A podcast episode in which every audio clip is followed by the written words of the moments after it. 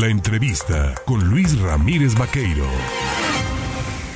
8 de la mañana con 15 minutos. Mire, este miércoles, mitad de semana, se dio una de las eh, comparecencias, pues quizás más esperadas dentro de la glosa del informe del, gobernador eh, García Jiménez, que tiene que ver precisamente con la Secretaría de Finanzas y Planeación, en cabeza José Luis Lima Franco. Y bueno, pues entre las cifras interesantes que dio del manejo de recursos que logra eh, hacer Veracruz y captar, dice que se han logrado pues, eh, captar 12.300 millones de pesos y recuperar 43% de cerca de 8.600 millones de pesos de 2018 que pues habían, ya sabe usted, desaparecido, ¿no? De aquellos que se llevaron, los que se llevó aquel que ya sabe usted. Bueno, ese sí, el señor Duarte y que, por ejemplo, tiene una deuda bancaria reducida en 13.048 millones de pesos, pero sí son así las cifras, como nos la platican, nos las cuentan. Yo le agradezco esta mañana a la coordinadora parlamentaria del Partido Revolucionario Institucional, el PRI, en el Congreso, en la 66 legislatura, a Anilú Ingramballines, de tomar el teléfono. Anilú, ¿cómo estás? Estimado Luis, muy buenos días y te saludo con afecto, cariño y respeto a ti, como siempre, el amable auditorio también. Sí se redujo en 13.048 millones de pesos la deuda bancaria del gobierno de Veracruz, Anilú. Eh, ayer, como bien lo dices, eh, estimado Luis, pues se llevó a cabo esta glosa del cuarto informe de gobierno del Ejecutivo y correspondió a una de las áreas neurálgicas, que es justamente pues el manejo del dinero, por llamarlo coloquialmente, ¿no? El dinero que entra, el dinero que sale.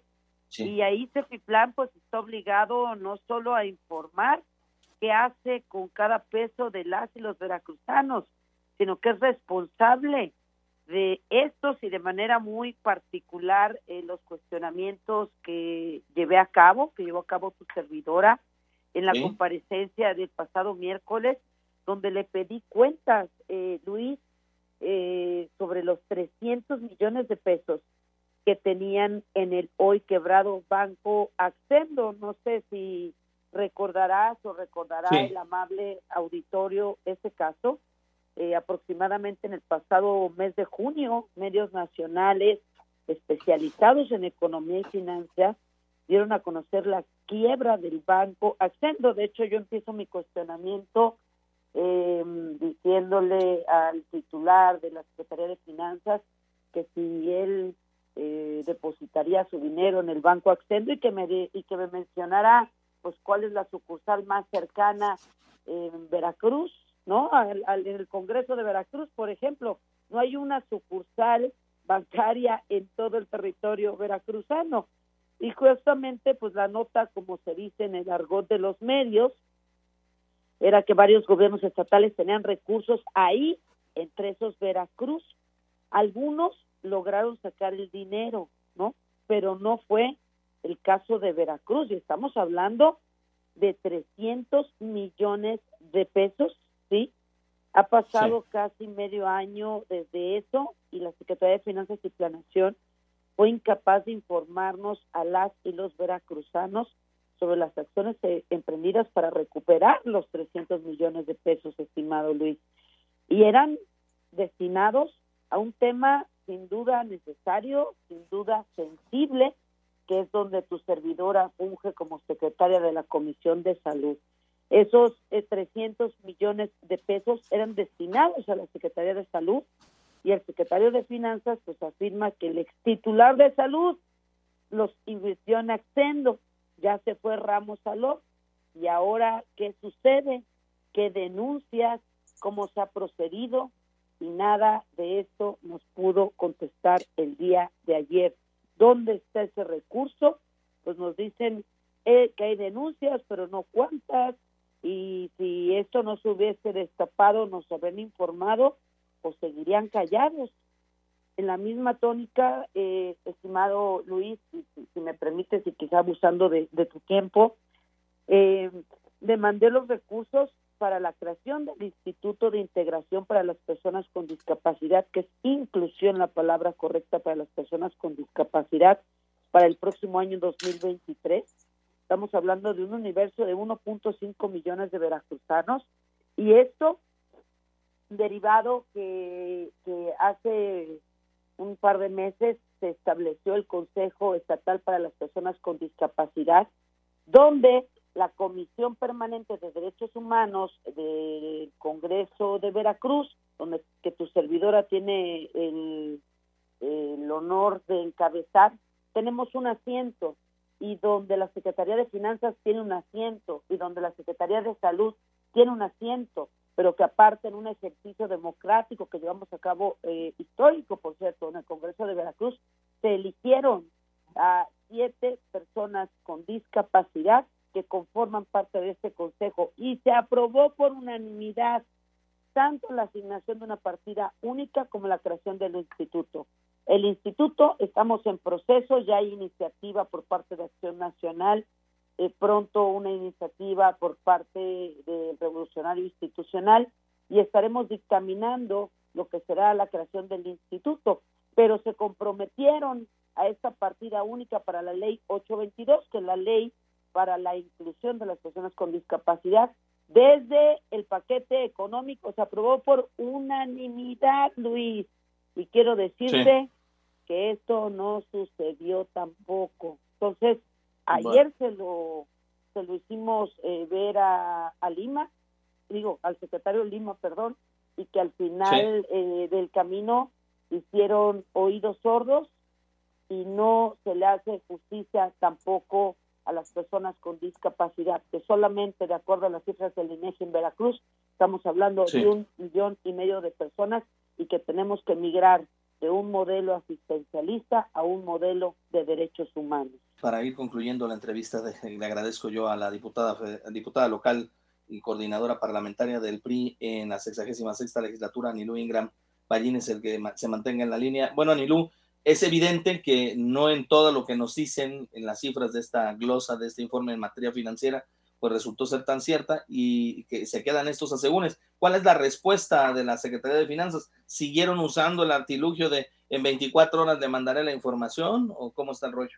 Uh, eso en 48 horas. De, de hecho, en los cuestionamientos propios de esta partida única eh, para la ley 822, la ley de la inclusión de las personas con discapacidad, pues yo espero que en las 48 horas que establece el reglamento, eh, tener la respuesta por parte del secretario de Finanzas y Planeación. Y como bien lo decías, eh, después de más de cuatro horas de cuestionamientos por parte de los distintos grupos legislativos, pues terminó aceptando que la deuda bancaria quedará igual, no se va a mover y será un problema gravísimo el que va a heredar la actual administración estatal a su sucesor por poco más de 44 mil millones de pesos. Estaremos esperando que y continuaremos en esta lucha. La próxima sesión de, de este Consejo Estatal para las Personas con Discapacidad es el día 2 de diciembre y ahí estaremos, Luis, ahí estaremos porque tampoco firmamos el acta que por tres ocasiones nos llevaron a la Comisión Permanente de Derechos Humanos y Atención a Grupos Vulnerables, porque lamentablemente no aceptaban que se aprobó por unanimidad y que se aprobó, se aprobó, perdón, esa partida única para las más de un millón y medio de personas que habitan en Veracruz y que tenemos que buscar la igualdad de sus derechos. Eso fue un poquito, a grandes rasgos, lo sucedido el día de ayer y 300 millones de pesos con la mano en la cintura desaparecieron, que bien podrían haber sido eh, asignados para tratamientos para niños con cáncer, para medicinas, para equipamiento de hospitales, en fin, necesidades eh, que son un derecho de los veracruzanos, como lo establece la Constitución, como es la salud, y con la mano en la cintura, los 300 millones de pesos de Banco Accendo depositados se perdieron, se esfumaron, se eliminaron y no sabemos dónde quedaron. Oye, Anilú, nada más antes de que te vayas, y en, en cuanto a los temas pues de acoso sexual que tú en algún momento denunciaste, ¿te respondieron ya? Ah, eh, efectivamente, en los temas de acoso, estimado Luis, el CEPIPLAN es uno de ellos, sí, CEPIPLAN eh, incluso tomó cartas en el asunto cuando pues corrieron prácticamente a un subsecretario. Sí. Bueno, pero también, ya hay las denuncias eh, que se han interpuesto en las instancias pertinentes por parte de jóvenes que estaban llevando a cabo su servicio social y que fueron acosadas también en la Secretaría de Finanzas y Planeación.